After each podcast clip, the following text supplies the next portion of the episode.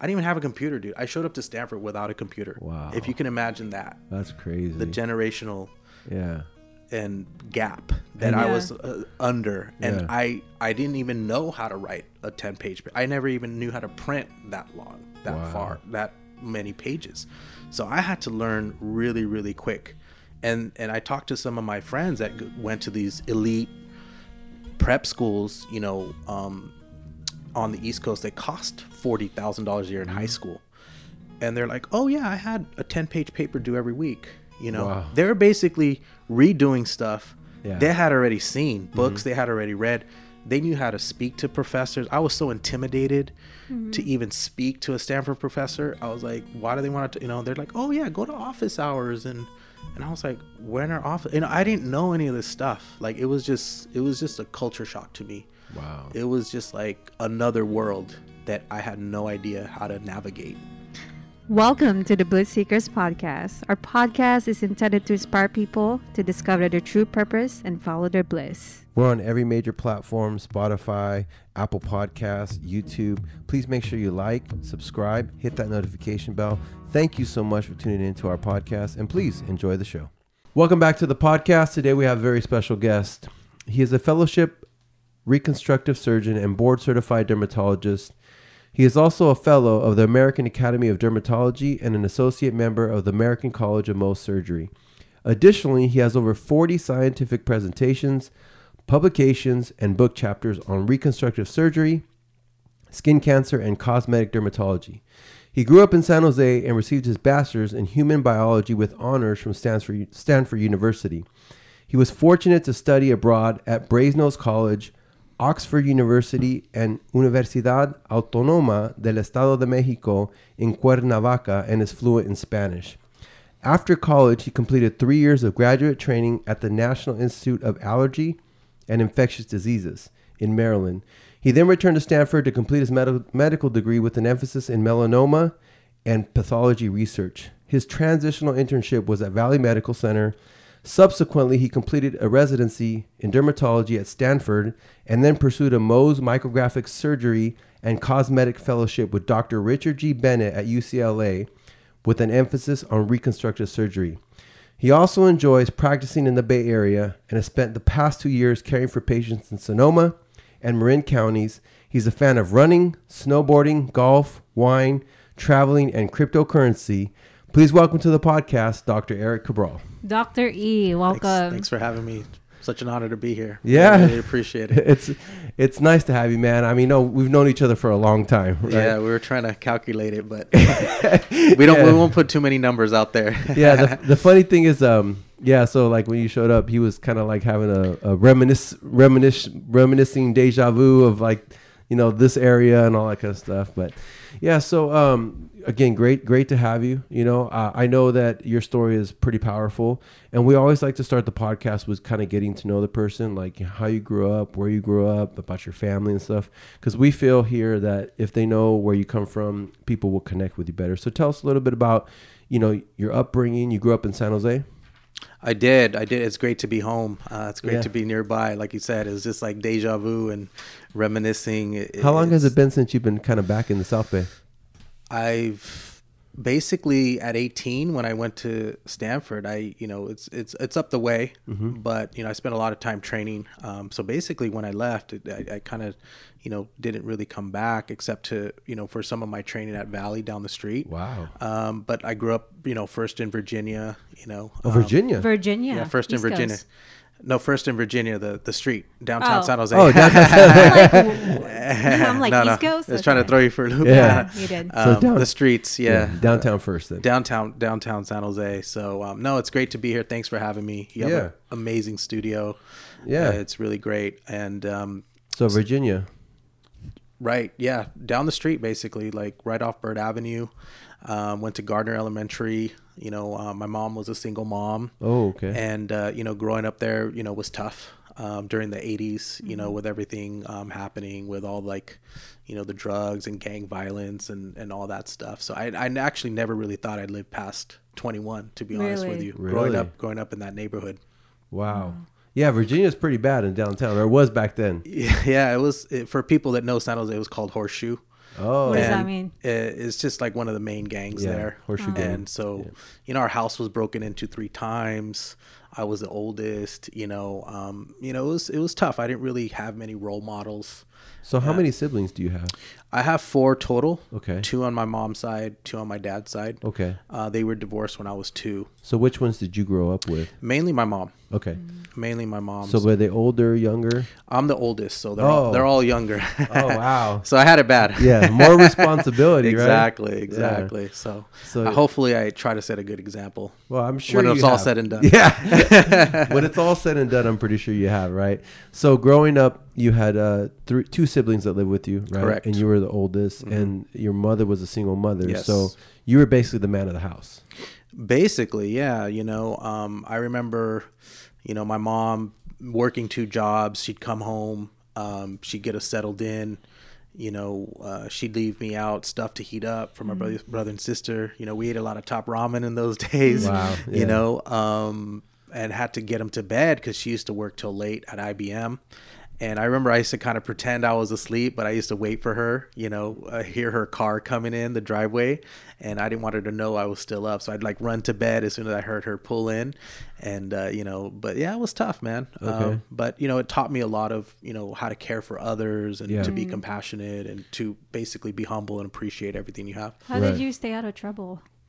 Uh, there was a time where I was, maybe Isaac knows a little bit about this. You know, where you know, um, yeah, I did I did find trouble every now and then, or I was looking for trouble. But you know, I rebelled.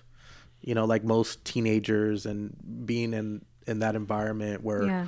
you know, you see the negative role models. Um, so I, I can't say that you know it was all positivity. Right, right. Um, but I quickly learned that you know that lifestyle just doesn't go anywhere, and and so it was like very upfront. Yeah. so at so- an early age, you knew that wasn't like you don't want to go that path, that road. Right. You know, most of all, I mean, I just didn't want to let my parents down. You know, and uh, you know, uh, I I wanted to choose a different path because I saw where the other path would lead me to juvenile hall, to you know, prison, to death, you know, and violence.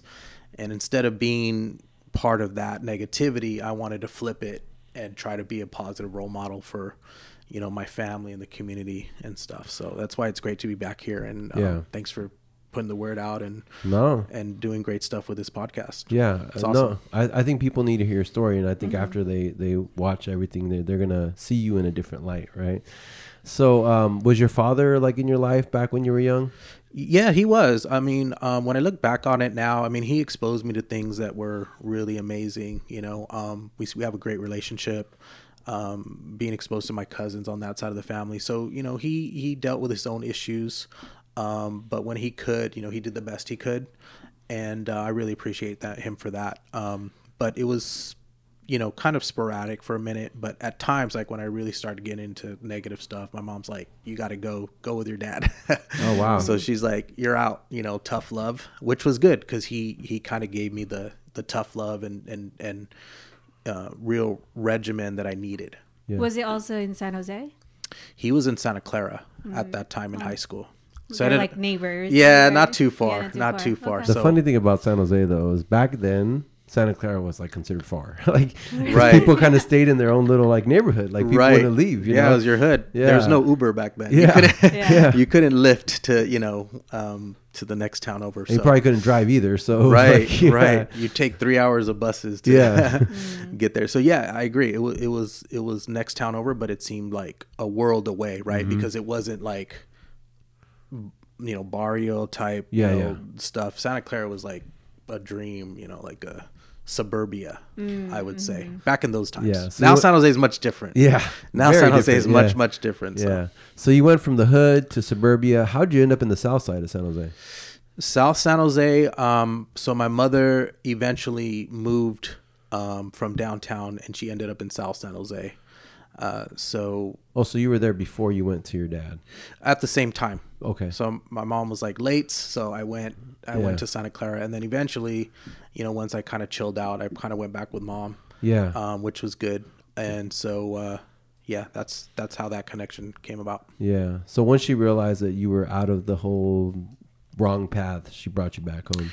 Right, right. Once she realized, hey, like he's getting good grades, Yeah. he's with a good crowd, he's really trying at school, you know, really trying to get scholarships, really trying to do this, you know, she, um, you know, she was more accepting and, and supportive and, and, you know, eventually all worked out. Your mom seems like a pretty intelligent and strong woman. She's been, she's been awesome. I mean, she's been my rock throughout. Yeah. I mean, she, she's, she's awesome. I really, really owe it all to her. And, um, you know, obviously we come from a big family too and they all help, but she's always been the kind of person that everyone in the family kind of, um, goes to with issues and Like the matriarch of the family, would you say? I would say she's she's a matriarch kind of figure in the family where if people are arguing or people are having issues, they'll kind of use her to kind of smooth things out. And I mean, yeah, she she was awesome. I mean, she raised three kids on her own, and uh, you know, really really was a hard worker, and uh, you know, did what she had to do.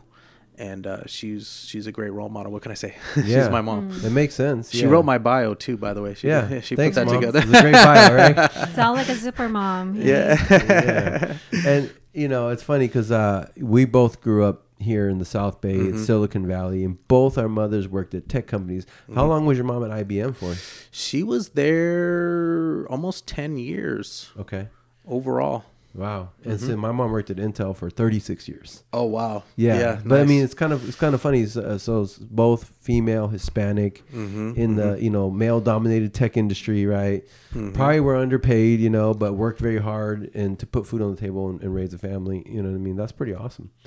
So, what what do you think the biggest lesson that is that you learned from your mom that still sticks with you today? I think compassion Okay. and always give people the benefit of the doubt. Always, um, when they're down and out, um, lend a hand. You know, I remember having cousins that were going through issues. They would come stay with us, or like I said, her being a mediator. Always just kind of looking out for others. You know, even though we didn't have much ourselves, she would always, always be. I mean, just right now when we were at a family gathering, she's like, "I gotta go," and we're like, "Why do you gotta go, mom?" She's like, she has a, a neighbor that's kind of disabled, and she's like, "Oh, I gotta go get my help my neighbor get something to eat." I mean, she's always putting herself. I'm always putting others before her own, um, her own agenda. Yeah. and so that you know that I think she really, really influenced me in that respect to to be involved in medicine and healthcare. Um, you know, being a caregiver. I mean, she wasn't. She didn't go to medical school or anything, but in her own way, she's really been a person that cares for others. So that's how you ended up wanting to study in the health. I think so. I think I connected, you know, my interest in science with that whole kind of um, compassion and, and, and looking out for others and trying to trying to help others out when they're in need. So I think she instilled that in me, and also being the oldest, looking out for my brother and sister. I think I think overall, as I look back, what really motivated me, I think that was key. Yeah. And so you you said uh, your interest in science. Mm-hmm. Have you always been interested in science? I think I was, ref- you know, when we were chatting earlier, I, I didn't really, I didn't really ever see myself in this. You know, I didn't really grow up as, oh, I want to be a doctor. You know, oh, I want to, I, I didn't actually connect Yeah. any of that. I Mm-hmm. really just was always kind of, when I was in school, kind of nerdy in school. Mm-hmm. And I just gravitated toward that because I saw how you can directly apply knowledge um, of that scientific method directly to, to getting people healthy. Right. I Yeah. think we've seen a lot of that in during this time, Right, where right. we've just made scientific advances, and it's just helped us get through this whole time. Right. So so you've always been kind of studious, kind of like attracted to learning.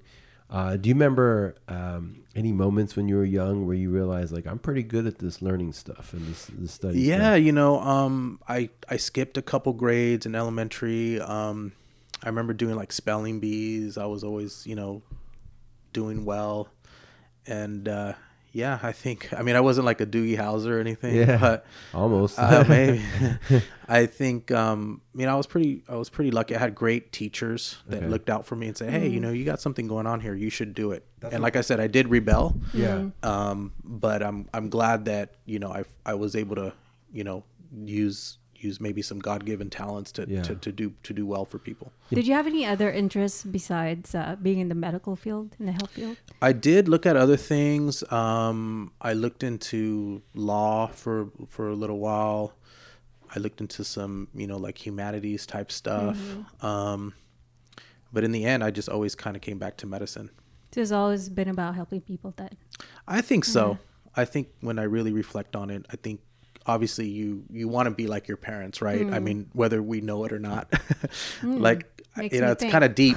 It's Yeah, kind of it deep because like um I was it was funny because uh, my sister was kind of telling me speaking of family, she was kind of saying um she's like Erik, I think I think I'm I'm becoming like mom.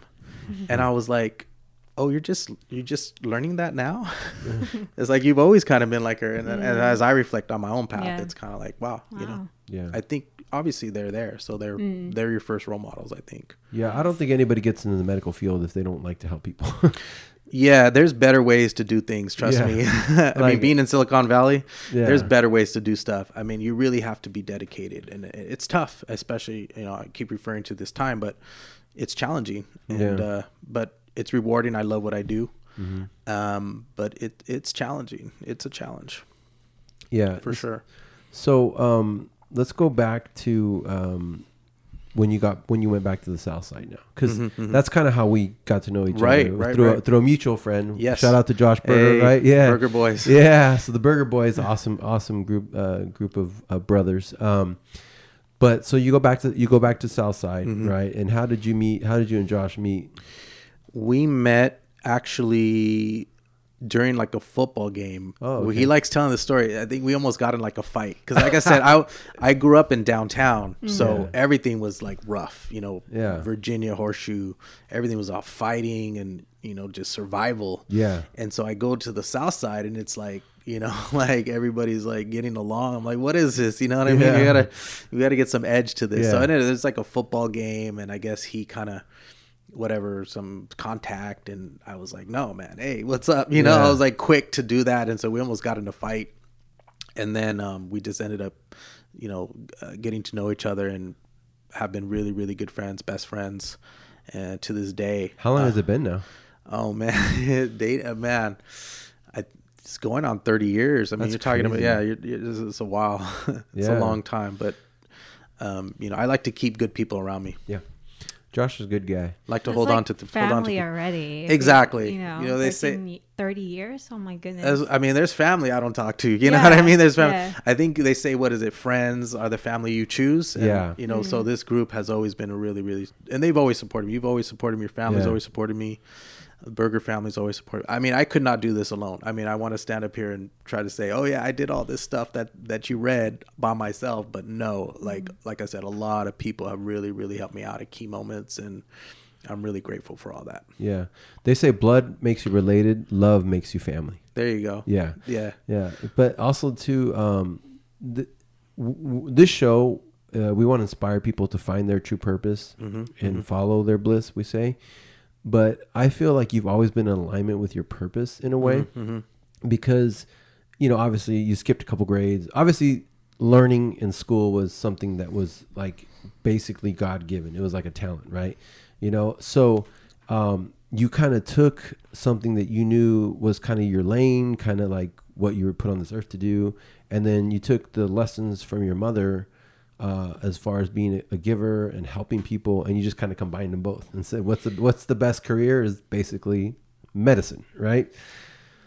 Um, and it's funny you say that because um, I didn't realize it, but so my father, I was very close to my father growing up, and when I was young, when they say your subconscious is formed, my father was an entrepreneur, and I am certifiably unemployable. Like I got fired and rehired from two jobs at the same time. Oh, wow. Because I told off my boss. You know what I mean? I'm not saying to do that, but um, let's just say that Fire your boss. yeah, let's just say that my my genetic makeup is Mm-hmm. is more entrepreneurial than employee. Nothing wrong with employee, right? But I'm just saying I learned that from my dad growing up, Mm-hmm. right? He ended up an employee like at the end of his life.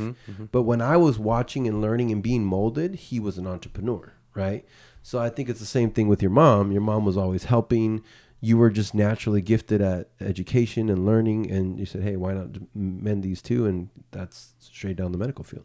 I was very fortunate to find that purpose. Uh, you know, a lot of people always search for it or never find it. So I'm just very grateful, very thankful, very appreciative to everybody that helped me and helped me along because I I wanted to give up so many times. I'm telling you, med school was not Yeah, easy. tough, I was, you know, it was a kind of a different time too. I, I was talking to some medical students, and now they're much more supported in terms of their wellness, their health, their mental health, their spirituality. Back back then, when I was training 10, 15 years ago, going through it, I mean, they would be brutal. You know, it was like bullying and Wow. and they were just like, "Suck it up! I had to go through this. Yeah. You have to go through this." It was kind of like a Like the hazing, military. yeah, Yeah. hazing Sounds military. like a military. It's Yeah. very militaristic. Yeah. When you're training in medicine, it's very militaristic because there's a hierarchy. You have to the the lead doctor trains the doctor, then trains the resident, that trains the intern. You read all my training. Yeah. That trains a medical student, that trains a pre med. It's it's very hierarchical, and nowadays what I'm finding in speaking to medical students, I still do some teaching at Stanford. Is that it, they flip the script. It's all about wellness. It's all about them taking care of themselves mm. That's great. I'm very physician, happy you hear have to heal thyself. Yeah. Yeah. I And so agree. I've had to learn it, and we've talked about plant based, we've talked Yeah. about spirituality, we've talked about traveling, Yeah. all these things to keep yourself balanced in your personal life so that you can find your purpose in your professional life mm. Yeah. and excel in your profession. It, it's a constant battle. Yeah. Yeah. I've had to adjust so many times. It's like uh, you have to nurture your own self, fill your own cup before you can be there for others. Yeah. Absolutely. yeah. Absolutely. So you said a couple things. So first of all, purpose, right? So I'm very glad, and this is the reason I wanted you on here. So because I know you're in your purpose, like you're living your purpose, and like you mentioned, that's very rare for people to actually be doing that. And I think it's because of influences around them from parents, family, media, that everyone feels they're supposed to do this certain route. And I, you know, our goal here is to try to move the needle because they say 87% of people don't like what they do mm-hmm. and 10% of people hate what they do. Hmm. So that means only 3% of the population actually is living their purpose, right? Mm. We feel that's wrong. We mm-hmm. feel it needs to be more more towards the middle at least, right? Right. So we want to bring in people that are living their purpose and sh- and sharing their story and how they got there and it wasn't easy like you said, you mm-hmm. know? Mm-hmm. And you know, even though it is your purpose and that's good for people to understand, it's not going to be easy. It doesn't mean it's just going to be like rainbows and butterflies and unicorns, right? Absolutely. but you have somehow the energy to make it through the hard times because you are operating in your purpose, right? They say when man finds their purpose, they come alive, mm-hmm, right? So mm-hmm. I appreciate that, right? Absolutely. And then the other thing you mentioned was I'm so glad you mentioned that the medical field is now leaning towards teaching the people about health and wellness because, first of all, in the medical field, you're surrounded by sickness, right? So, Right. uh, depending on what part of it you're in, right? But mm-hmm. still, you know, you come in, people bring their their, their so it's like it's an energy, right? So if your energy is not up to par, Right. what makes you think you're going to be able to help these other people? You know what I mean? Correct. So I appreciate that because one thing that um, that I was kind of like I, I questioned about the, the the medical industry was that they're so good at treating and medicating, but they didn't understand the nutrition and the wellness part of it. But now that you said they're switching to that, that's amazing. You know what I mean? I think that's awesome. But you made it through boot camp. Oh yeah. Do you feel like you're? It's kind of funny because it's kind of like how you grew up.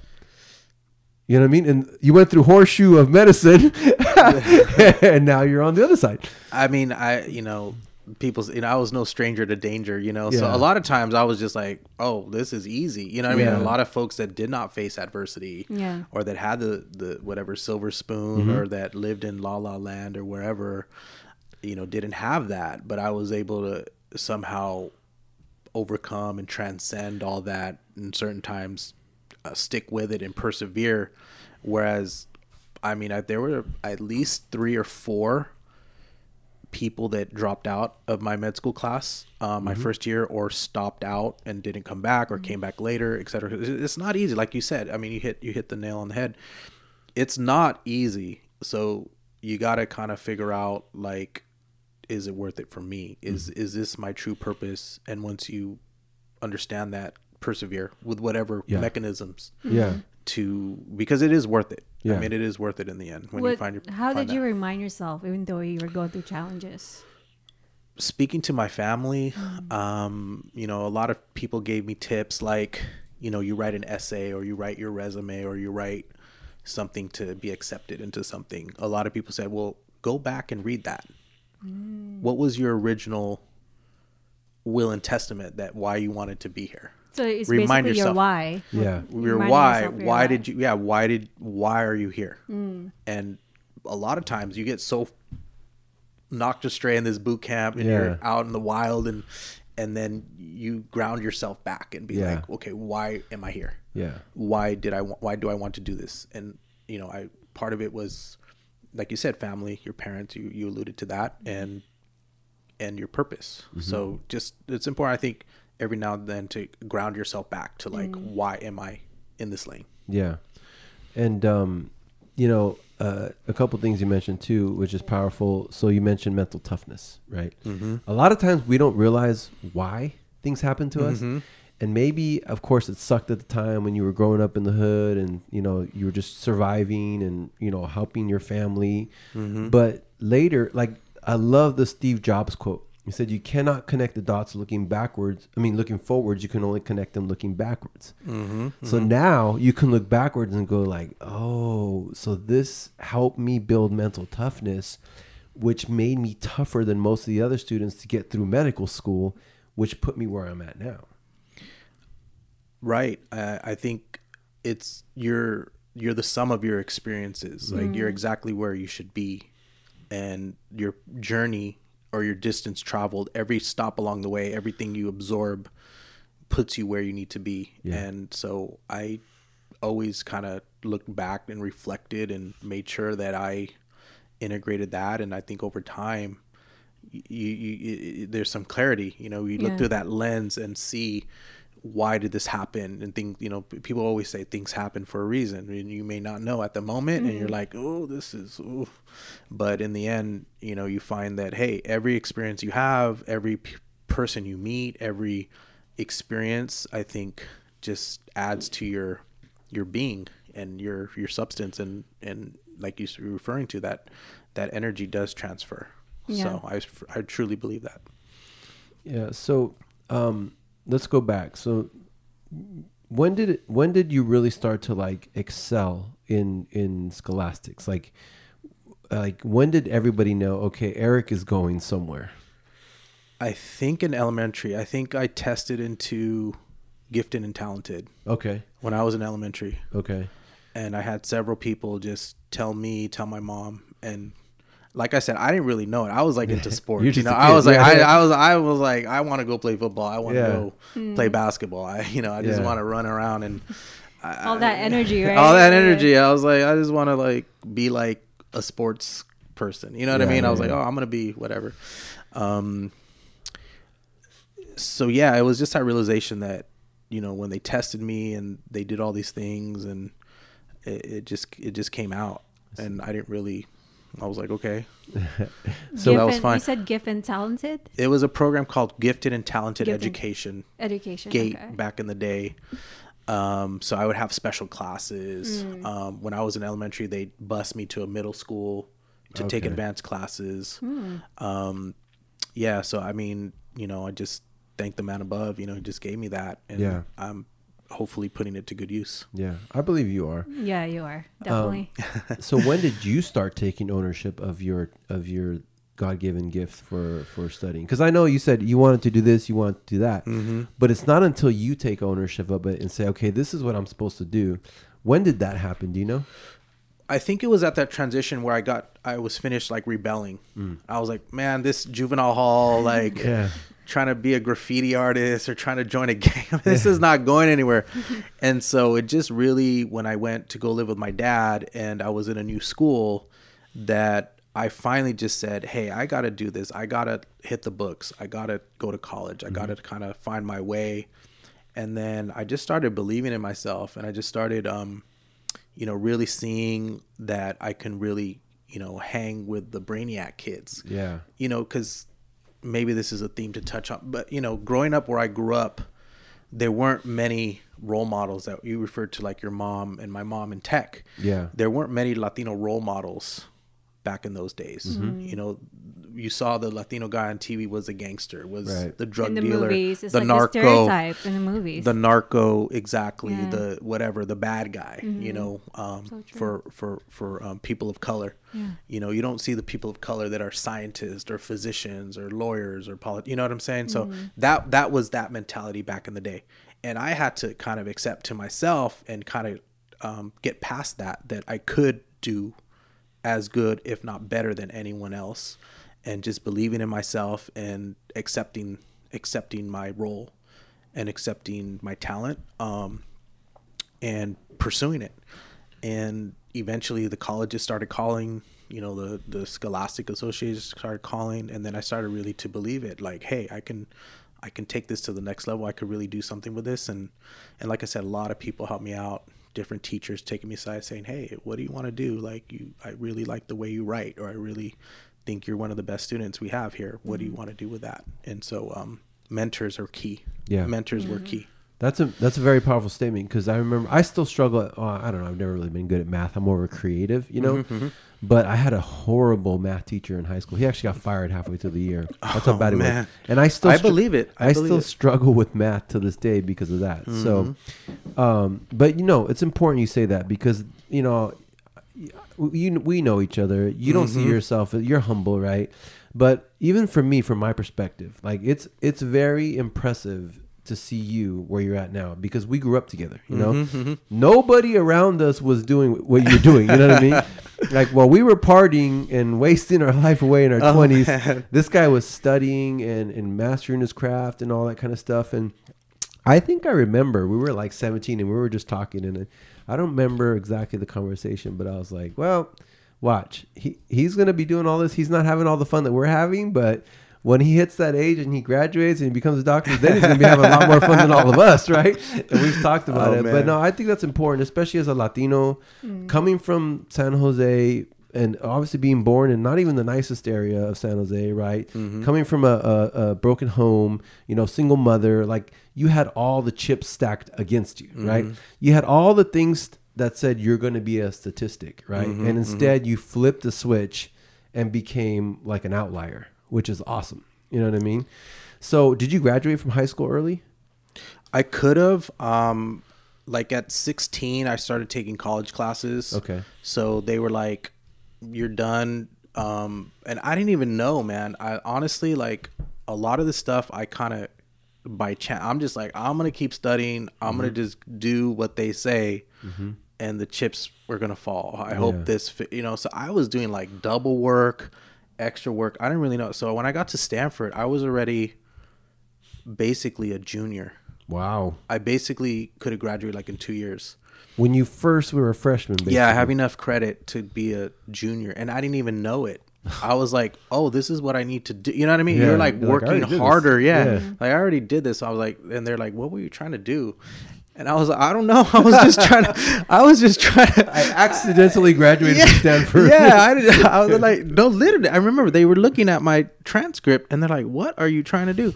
And I was like, "I thought this was what everybody did." I was like, "I'm Yeah. here just trying to, you know, um, pull my weight. I mean, I'm not even know if I'm supposed to be here. You know, Yeah. I'm just a brown man in America." yeah. You're ahead of the game. That's amazing. I didn't even know, um, because I started taking college classes when I was 16. Wow. Mm. Um, and I remember going to night school with people working jobs and everything. But they were basically at my high school. They're just basically like, we don't have anything else for you. And I just kind of went and did my thing. And so when I showed up, I had all this credit. So you basically just put your put your head down and got to work. You dove Basically, yourself man. into just studying and studying. I and studying. did, I did, yeah, I did for a while. I What did you really- do uh, to have fun? Those times, I mean, these guys were always around. So I mean, we there were times we got together. We and, would drag them out. Yeah, we have a good time. Oh, I mean, fun. yeah, I mean, I don't want to act like I was a monk or I was a hermit. Yeah, I mean, we had a good time, but I mean, I was focused. Yeah. Because I, I kind of had that mentality of like, hey, I'm here. I'm gonna take advantage of it. Mm. You know, um, and I think back in those days too, there was a lot of man, this was a different time. I mean, now they have like first gen programs, they have all these programs for students from where I'm from. But back then, it was all like, oh, you're just affirmative action. You're lucky to be here. Wow. You know, you're just you're you're filling a seat because Yeah. of your skin color or your whatever. Jeez, th- that's what they would tell you. Well, I mean, it was implied. I mean, people. I mean, believe it or not, No, people I- still I- say I it. believe it. people still Yeah. say it. I Yeah. mean, people. I mean, you see the issues we have, right? Yeah. These are stuff people don't really talk Yeah. about, and Yeah. and I face because I work with the public, right? So I see. Yeah. I walk in, and a lot of people, you know, mistake me for. Are you the Spanish interpreter? Wow. Are you the custodian? I'm I'm being legit. Are you serious? I'm serious? being hundred with you. Wow. You're smarter than you look. I get all these like what they now call microaggressions Jeez. where people have a vision of who their doctor should be. Exactly. And I'm not Marcus Welby. I'm not Doogie Howser. I'm Yeah. not, you know, Yeah. I'm this. Yeah. No, you're So- Dr. Erik Cabral. That's yeah. who you are. Yeah. I, I mean, Don't judge a book by its cover. right? exactly. Exactly. So, um, I deal with that and it's fine. Um, you know, I, I, I really hope one day things would be different, but I mean, like I was saying, I didn't really know I was poor till I got to Stanford. Then I'm Yeah. like, I am poor. Yeah, because you saw a different These level. folks are these folks are on another You level. You know what? Let's talk about that. First of all, you need uh, kudos to you, man. Oh man, because thank you. you're Thank you, you're you're you're actually a role model for young Latinos who are intelligent or maybe they want to be like all it takes is one right you're like the one that broke the four minute mile you know what i mean and you mentioned focus like Mm-hmm. that is what lacks in any young person is focus like they're not focused on anything but what's going on that weekend you know what i mean Yeah. Mm-hmm. so focus and hard work were kind of like your mantra uh, and then we'll get into Stanford. But where did that focus come from? Because it's very hard for a young person to be focused. I don't know. I mean, I'm trying to think back. I think I think part of it was I saw, you know, coming from here, coming from San Jose, I saw what the other path Yeah. led to. Okay. Mm-hmm. It was very real. I mean, you and I have friends that were Yeah. probably in gangs and past. I mean, My- we know people. My cousin was lost to the system. exactly. Yeah. Exactly. So I'm like, I am not gonna be there. Like that mm-hmm. scared me straight. Okay. So I was like, I like you flip flip the script all the way to the other side where I'm like, I'm I'm like, there's nothing could go wrong if I'm in here in this library studying. Gotcha. Yeah, Like, the I library cannot get shot or Yeah. stabbed. You know, the No librarian. drive-bys going on in the there's no library. drive. You know, the librarian's not gonna stab me. Yeah. you know, I, I have a I have a couple extra library books. You No know? one's Yeah. gonna steal your books. No you one's know? gonna steal my stuff. Like I said, I mean, it was real for me. I mean, our house got broken into. I seen people get jumped. I got mm-hmm. jumped. I got mm-hmm. beat up in downtown. South. I mean, we Yeah. saw fights. We Yeah. saw this sh- gunshots. I mean, we lived through this crazy time back when San Jose was. It's- before it was Silicon Valley. I It's mean, now weird to think about the stuff we've been through and how it's like I don't know, man. I just remember watching shootings and people like Right. and I'm like, how did I not even get affected by that? exactly exactly so i think part of it was that and then part of it was like you said i, I kind of had that purpose and i'm like in order to be a doctor i really have to study i really have mm-hmm. to and then i think part of it too uh, which i kind of alluded to it was always like i gotta kind of prove that i could hang with these folks that are coming from these Yeah. backgrounds and i i and you know they would literally tell me like why are you studying so hard why are you like what are you Yeah, trying to do My Like- dad paid for everything. I don't exactly. have to study. You know, I was Yeah. I was on the sailing team. You know, my dad photoshopped me into the. Yeah. You know, So, on the. yeah, let's talk about that real quick Sure. because you know this is a different world, right? Mhm, Like Stanford is no joke. Like Mm-hmm. uh, you know, we grew up in the Bay Area, so Stanford's kind of like oh, Stanford, right? Mm-hmm. But really, in the in the a- academia, in the university realm, Stanford's like legit, right? It, it's a great, great. I mean, I'm really proud of my training. I mean, I'm I'm really, really uh, honored that I was able to spend time there and really learn from the best. I mean, really. I mean, I think they train me to be ready for anything. So Yeah. So talk about the East Side or downtown, South Side, Hispanic kid now in the realm of Stanford.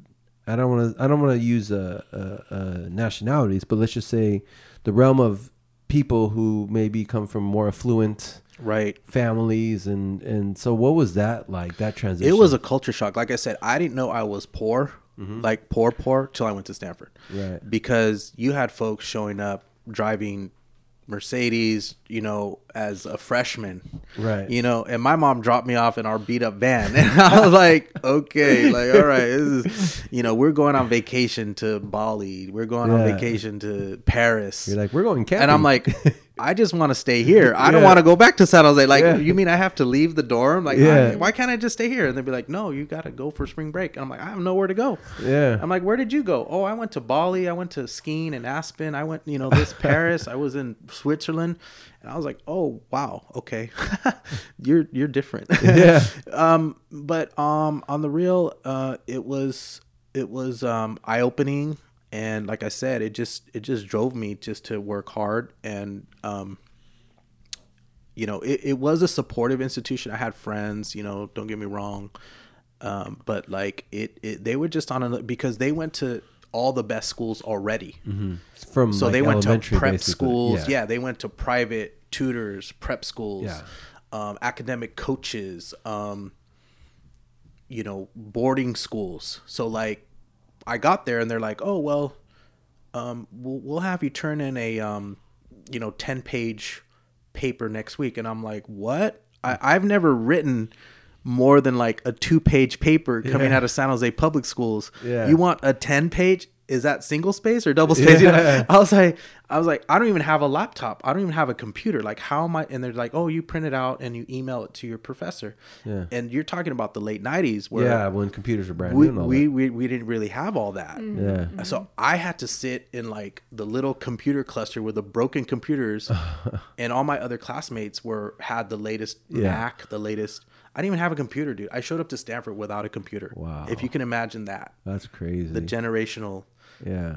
and gap that And- I Yeah. was uh, under, and Yeah. I I didn't even know how to write a ten page. I never even knew how to print that long, that Wow. far, that many pages. So I had to learn really really quick, and and I talked to some of my friends that went to these elite prep schools, you know, um, on the East Coast. They cost forty thousand dollars a year in high mm-hmm. school, and they're like, "Oh yeah, I had a ten page paper due every week." You know, Wow. they're basically redoing stuff Yeah. they had already seen books mm-hmm. they had already read they knew how to speak to professors i was so intimidated to mm-hmm. even speak to a stanford professor i was like why do they want to you know they're like oh yeah go to office hours and and i was like when are office you know i didn't know any of this stuff like it was just it was just a culture shock to me Wow. it was just like another world that i had no idea how to navigate How did you adapt eventually? I, ju- you know, it's like being trial by fire. I was like, I got to get these grades to get into medical school, and I I got to keep up. I mean, I'm not looking. I'm not going back to San Jose. You know what I mean? Um, I just like like I said, I just hit the books. I just hit the books really hard and um, found people and found groups and um, just went for it. So your mantra again: hard work and focus. I was gonna say, hit I the wish books. I wish I could. I tell I tell students I'm like I wish I can um, make it easy for you. I wish I I wish there was an easier way, Mm-hmm. Yeah. um, but it's the tough way, and it and, and and you can't you can't go wrong. Yeah. you can't go wrong if you if you learn more. Yeah. They say hard Yeah. work beats talent when talent doesn't work hard. So you kind of just outworked everybody. I think in the end, I, I kind of did because you know, like uh, Stanford too, um, like you were referring to, there were a lot of these um, really wealthy, and it was like their first time being away from home, Yeah. and I think that was their time where they used it to rebel. Ah. Whereas were I had rebelled, Yeah. so I would walk in and like people were like smoking weed and Yeah. And hanging out and drinking beer, and I'm like, dude, you're at Stanford. dude. I, I couldn't even believe it. I was like, Yeah. Mm. there's nothing wrong with those things, right? There's Yeah. nothing, nothing wrong with that. You know, have fun, have a good time. We all need to have fun. Yeah. But I was like, dude, I left that life in high school, dude. Like Yeah. I, I knew guys that were, you know, smoking, you know, whatever, Yeah. or drinking in elementary school. You know what I mean? Like it was hardcore people. And so I didn't I didn't need all that. I didn't need to be like, oh well now I have my freedom and now I'm away from my family and now I can rebel and now I can have a good time.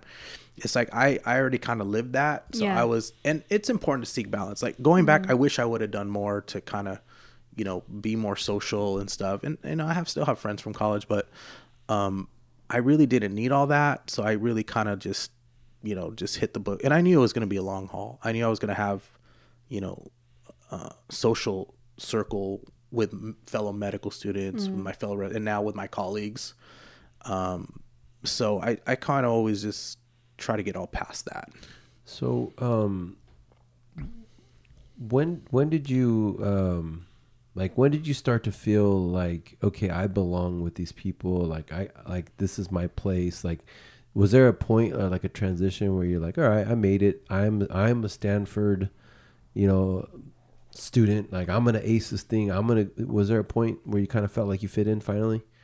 I think after the first year, Okay. I think I finally felt okay. Well, I get the hang of this. Um, I'm doing pretty well, and probably by sophomore junior year, Okay. I felt like I Pretty can- quickly though. I think so. You know, like I said, I try to. It's like trial by fire. Yeah. It's like being thrown in the pool and be like, Yeah. you sink or swim, man. Yeah. Sink or swim. you felt like you did you feel like you fit in more or you stood out? Which would which would you rather be? Um, I've always kind of referred to it as like the pink poodle. Like they're just folks that just never really knew where to put me. You know, they just who you know who's this guy? You know what I mean? It's it's just different. I just think I was just different, and I got a lot of flack. You know, because I wasn't necessarily always hanging out with like the the people of color. And then like the other folks didn't really know where to put me either because you know I wasn't really like them or didn't look like them or or didn't come from the same family. So I just kind of did my own thing. Um, I ended up studying abroad. Um, Isaac um, read some of my bio. I ended up going to Mexico for some time, which was really eye opening at that time. Uh, spent six months in England. Talk about that because Oxford's a, that's like not like some funny little joke. That's like some serious stuff. Yeah, I, I mean, like the major leagues. yeah so i i was kind of like i was just kind of listening to the students you know i just listened to them talk about all their trips talk about they were doing this they were doing that it's kind of like you know the the tide just raises all the boats Yeah, rising So- tides ra- raises all ships. there you go that's that's better said um so I was like, oh, oh, you're doing this? I could do this too. You know, I was, oh, you're going to Oxford? Oh, I'm to apply too. I'm to go too. I'm like, I don't know how I'm to pay for it. I don't know how I'm to get in. I don't know what I'm going to Yeah. do. And, and they accepted me and I went out there and I just kind of listened to what they were. I was just kind of mimicking because I didn't know any better. Yeah. I was like, what? We can go study somewhere else? Yeah. What? You're to get scholarship to do this? I just kind of was listening and just, you know, all these privileged students that had all these connections and, and, and, and this and that, you know, they were helpful too. I mean, don't get me wrong. I'm not Yeah. trying to say like I was just this lone wolf doing all this stuff, but you know, um, but I was just kind of like, hey, if they're doing it, I could do it. Why not? What's the worst they could say? Yeah. No or whatever. Okay, fine. I'm gonna try it. That's the that power. sounds cool. That's the power of associations, though, because even though you didn't, you weren't familiar, like it was new to you. The fact of you being in that sea of affluent people who have a way different life than the regular people, right? It kind of made you realize it opened up this new this new uh, realm for you, you know. Absolutely. So talk, but talk about Oxford. What was that like? Like, where did you stay? Like, what was the studying like? Like, what it was, that it was wild. Um, you know, it was uh, it was tough. it was actually tougher than Stanford. Really? because they had all these traditions. So you you had to so like I went from okay, well now you have to write this 10-page paper to they would actually you were assigned a tutor and so you had to write the paper and then you had to present the paper to your tutor. So you actually had to read read your essay. Mm-hmm. And as you know, like when you read something, it's not necessarily how you write it. Yeah. So I was like, okay, I just learned how to write a 10 page essay. Now I need to know how to present a 10. Mm-hmm. And I was like, oh man, like I thought I was just getting the hang of this. Now it's, they're flipping the script again. And you couldn't check books out of the library because they're like, well, not even the queen herself can check books out of this 14th century Bodleian library. And I was like, oh, so I mean, I'm going to stay here and whatever. uh, I can't even check the book out. I can't even take it with me. And they're like, no. Um, it, it- so it, it, it just took me to another level. Yeah. So Oxford is in England. Oxford, England. Gotcha. Yeah. It was a college called Brasenose. And then they gave us student housing and then we would eat with uh, the the college students. So we were like a member of the college. So they had like high meal where you got dressed up and you ate with your professors, which was weird. So it was like Harry Potter, basically. I was about to say all I can envision is Harry Potter. it was a bit like Harry Potter. Uh, you know, to be honest with you, it because I was this hardcore student, I think even more. I, I was kind of alluding to. I didn't really know what I was doing, so I always kind of read more into it than what was assigned or. Um, you know, I never really got into Harry Potter, but I recently did like a year ago, and it, it's very similar. Yeah. it's very, especially when I went to medical school. Uh-huh. Um, It it reminds me of medical school a lot when I when I started reading and saw the movie of the first Harry Potter. Yeah. Um, so yeah, Yeah, I've only think seen one or two movies, but just the fact you're explaining like when you guys all eat at the same time. Yeah. I just picture like this long, huge, old school table. It was. really. So one thing I love about Europe. Uniforms as well. yes, you had to you had to dress a certain way, and you had to wear like a little um like a little cape almost. Yeah, it's like Harry like Potter. Harry Potter. the only thing There you were go. missing was a wand, and there you There you go. go. There you go. just kidding, Oxford or Brasenose. But uh, yeah. So, anyways, that was just the the funny thing about that. So, um, so the Oxford experience. What what was some of the valuable lessons, or maybe something that you took from that experience? I think just the history of you know learning and how you learn. You know, different people learn in different ways, and I think just being exposed to a different system just gave me that perspective. Just appreciated it more. So I think just respecting the fact that everyone learns differently, and you know, respecting the process and respecting the history Yeah. of learning. Um, I think that really brought that home for me. They kind of gave you the application part of it, because learning is one thing, but applying is another. So they made you learn and write, but then they said, "All right, now here you go.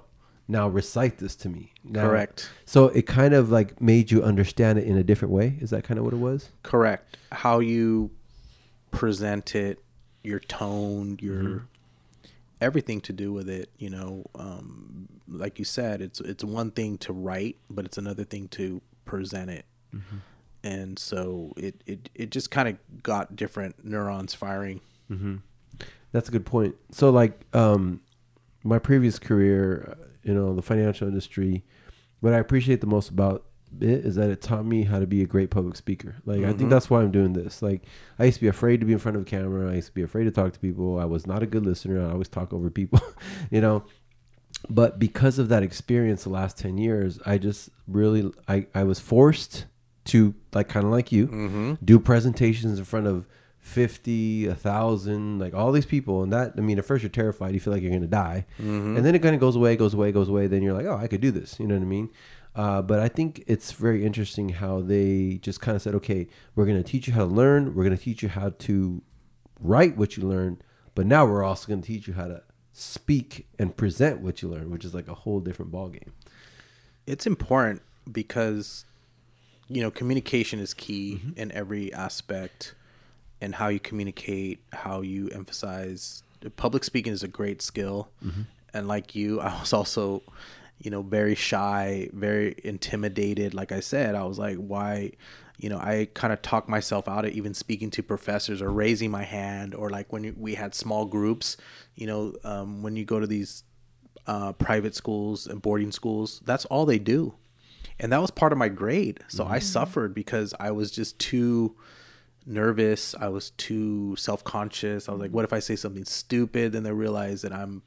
I think they call it imposter syndrome now, Yeah. where you don't feel like you're supposed to be there. So you just stay quiet and hope that nobody notices you or nobody points you out. Like, and so that was a big thing um, and it was like part of my grade so i suffered and so you know i had to compensate for that and overcome it and you know person to person communication is so key and it's it is a skill that you have to learn mm-hmm. and i think it's important Yeah. So when people see that on your resume, does that like put you like on a different level? I I I I I think so. I mean, I I get a lot of comments on it, you know, cuz like I said I work with the public. I mean, there's days I see 30, 40 patients uh-huh. and it just helps you connect with people.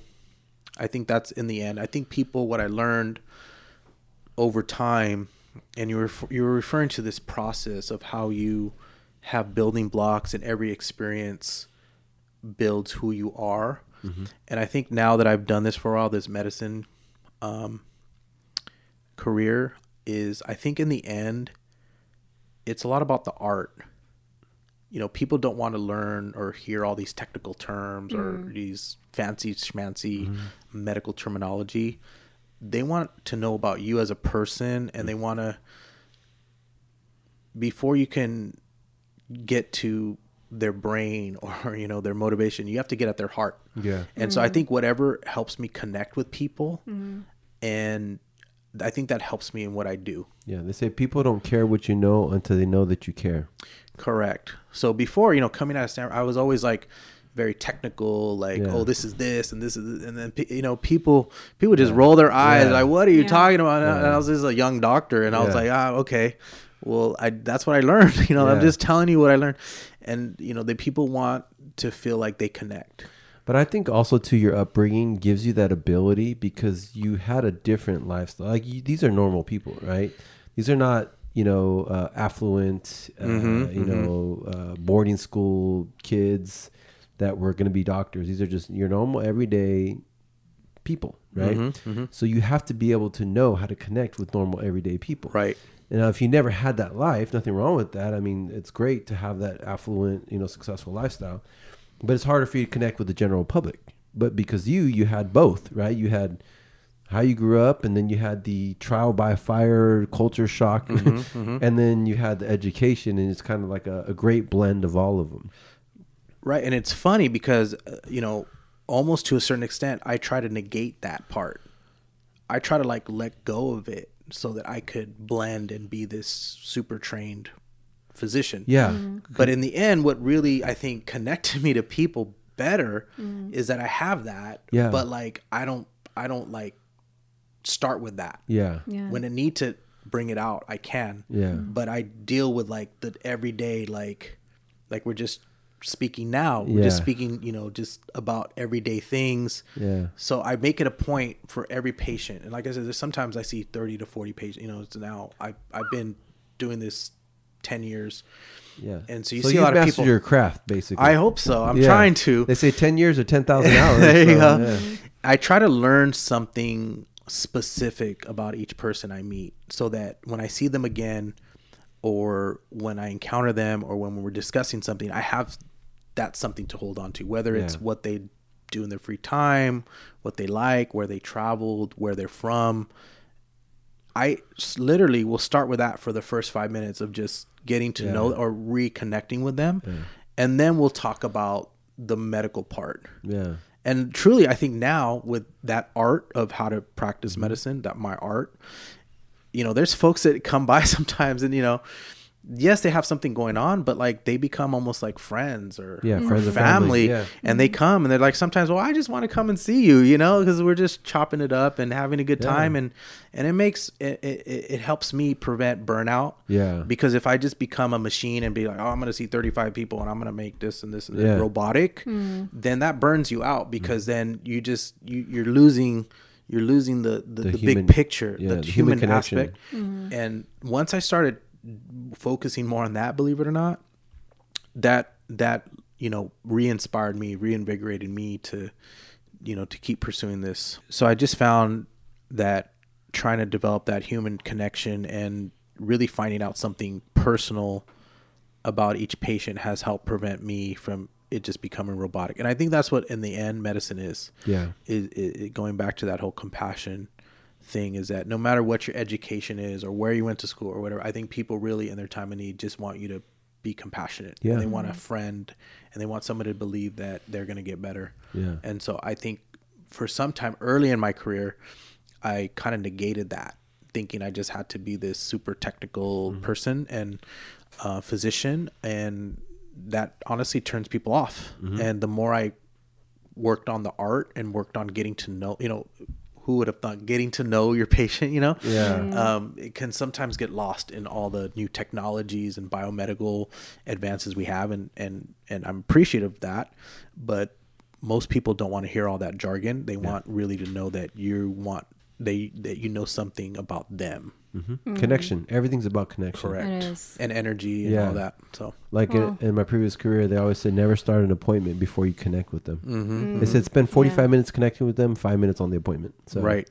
Yeah, Wow. that's awesome. You figured that out. Well, That is speaking- true. That is very Yeah. very true. So I try to do that. Yeah. You That is- said that's key. 45 minutes. I can't do No, 45. they, they said it- it's an exaggeration, but Yeah. they said s- do not even like the CEO would be like, don't even start the presentation Mm. until you've connected with them. You just have to find a shared reality. Talk to Ex- them. Yeah. exactly. It's the same way with uh, when I do photography. I do connect with people first, Yeah. and then let the fun begin after that. Pretty it's an icebreaker and, Yeah. and they don't like when you just jump into it so Mhm. like i mean you know a, an appointment is x amount of time i'm not going to give reveal my my appointment times but uh, my patients are watching Yeah. but x amount of time so i'll i'll spend 80% of that allotted time connecting Mm-hmm. like Mm. even something like the weather sport or something they're wearing Right. i'll try to find anything Shared Yeah. reality. anything i love that any you, you have all these names and you name things i like that I have a lot of stuff in there. that's why that's why that's, that's awesome That's why I sound like I like I your appreciate- jacket. Oh, you know, yeah. first thing I noticed when I saw you. yeah it was your like an icebreaker it's an icebreaker and so people like that and then It has to be genuine though, people. Yeah. Don't just be like, I like your shirt. you know? Anyway. Exactly. really do Don't be like fake. jacket. Yeah, oh, thank you, For you. sure. Um, well, speaking of human connection, I can be very observing, yeah and I've noticed that you're wearing two watches. Yeah, I didn't even notice Why that. is that? two watches um uh so uh keeping it authentic um one is literally for time one the, the this watch is for time and my other watch is an is is a watch that keeps a lot of information. So we were kind of catching up earlier and um you know i've gotten into different things like crypto and the stock market. So one is to keep track of the stocks um, Yeah, without having to go trust into my phone and you know because you got to keep an eye on certain things Well, that is a phone. It's just a phone on your wrist. correct correct. Uh, there you go. Okay. Yeah. yeah Interesting, because I do have an Apple Watch, but I like it so much. It's to um, record my steps. To me, I use it for fitness purposes Yes, and also absolutely. besides the time. absolutely But I don't like texting back or anything like that. Like once my phone's away, it's away. Like it's a distraction sometimes. Well, phones have become everything. It's not a phone. It's everything in one. It's a computer. yeah, it's a computer basically. Yeah. correct and so you know a lot of times i'm in surgery as well Mm-hmm. and so i'll get a, a message or a text or like you said it's a phone so that i don't have to you know go to my phone when i'm in surgery because i'm scrubbed in Ah, that you know, makes sense. I have Yeah. all every gl- you know everything so i can kind of glance at, Mm. at certain information Right, right. um so that's that's the two watch That's a thing great, great tool to have. That's awesome. That makes sense though. I mean, uh, it's, it may be a tool. weird but it's functional It's for not me. weird. It's a I don't tool. think it's weird. I think it's unique. It's weird you if go. you I if was you were curious. like a doctor. You know? Yeah, I was curious. Like, why do you have two watches It's on? funny. Yeah. I don't even wear watches anymore, but when I did, none of them ever worked. It was just for the look. People are like, "Your watch doesn't work." I'm like, "Yeah, I know. I can't even tell the time, anyways." There you go. and it, you know, it's part of it too. I mean, I can't, I can't, um, you know, I don't want to play the doctor card, but Yeah. it is hard to, quote unquote, escape. So even though I, I'm not in clinic, or you know, I'm still getting my nurses are messaging me. You know, hmm. patients message you. You know, stuff going on there. So even though if you're So- not there, you're there. So you're always hmm. kind of on call. in Correct. I mean, it's. It, it, it- I hate to say it. I don't want to discourage people because it's gotten better, but it, it's almost kind of almost wearing a beeper. You know, Yeah. back in the day we used to have the beeper. Yeah. Doctors used to have the beeper. Hey, or other people. If you guys know beepers, leave it in the comments. Type beeper. There you go. and send us a photo. Yeah. Beep, we have to message with beepers, and that was old school. Yeah, but That was in the nineties, right? that was I in the remember night. those. You could put yeah. a one four three was Yeah, I the love codes, you. beeper the codes, yeah. backwards and stuff. But um, I, I guess it's for information, um, communication, and then the other one is literally I rely more to tell time. And I, I've just always been fascinated with watches in Yeah. general. Just Watches are cool. just a you know the the art of a watch, the technology of a watch. So um, that's that's the thing. That's definitely technology right there. right. Yeah. Absolutely. But let's talk about that because you did mention that you don't want to scare people off of the doctor, but you have fun. Like you enjoy your life, right? Like I, every time I see you, you're either working or you're in some other country. So I'm like, Jesus, this guy. So let's talk about travel a little bit, right? Because I know you love to travel. How many countries have you been to? Over forty now. I think Forty. Yeah. Wow. Over forty. And how now. and how long of a period? Well, my first big one was in college, as I mentioned, going to England. Yeah. So that I was able to get a lot of countries in while I But was not living just in, any England, Oxford. Yeah, Oxford. oh, there you go. Yeah. Um, that's that's when really it started. So what what what countries did you visit visit when you were in England? Uh, we went to um, man back in the day. I used to like take buses because you couldn't afford the flights, and so I took a bus to Scotland. I took a ferry to Ireland. Wow. I went to Wales. I Is it really as train- windy as they say in it's Ireland? and windy, Scotland? windy and cold. It is windy and cold and dark. Wow. and, dark, dark. like gloomy. Dark. Well, it's gloomy, yeah, because the mm. sun goes down by like three. It's always cloudy. Jeez. Four. Mm. I mean, so it's like you have oftentimes very little sunlight. Mm-hmm. Um, took the train into France. Went into Switzerland. I mean, I just just kept going and going and going. That's what I do love about Europe. Uh, once you're in one of those countries, like every country is like a, st- going to a different state here in the United States. Right. It's a one, two hour flight, an eight hour train ride. Now it's they got even more like speed trains. Oh and all yeah. that. Oh yeah. Like you can go from England because my sister lives in London and I've been there a couple times. Oh wow. Yeah. And we took a speed train from London. We were we we went to Paris for a day. Mm-hmm. Like if you live in London, you can go to Paris for a day and come back. Mm-hmm. Like that's how awesome it is. Yeah. Right? Like I want to go have coffee in Paris. Uh, we had crepes, Oh yeah. and the nice. crepes were huge, and they serve like like food in crepes. It's not like it's sweet. like you can have day trips. yeah, like day That's trips and stuff like that. Yeah. So so forty countries. Thank you for tuning in. That was the end of part one. Part two comes out next Monday, 9 a.m. Please stay tuned. Make sure you like and subscribe to our channel and hit that notification bell so that YouTube will let you know when the next one comes out.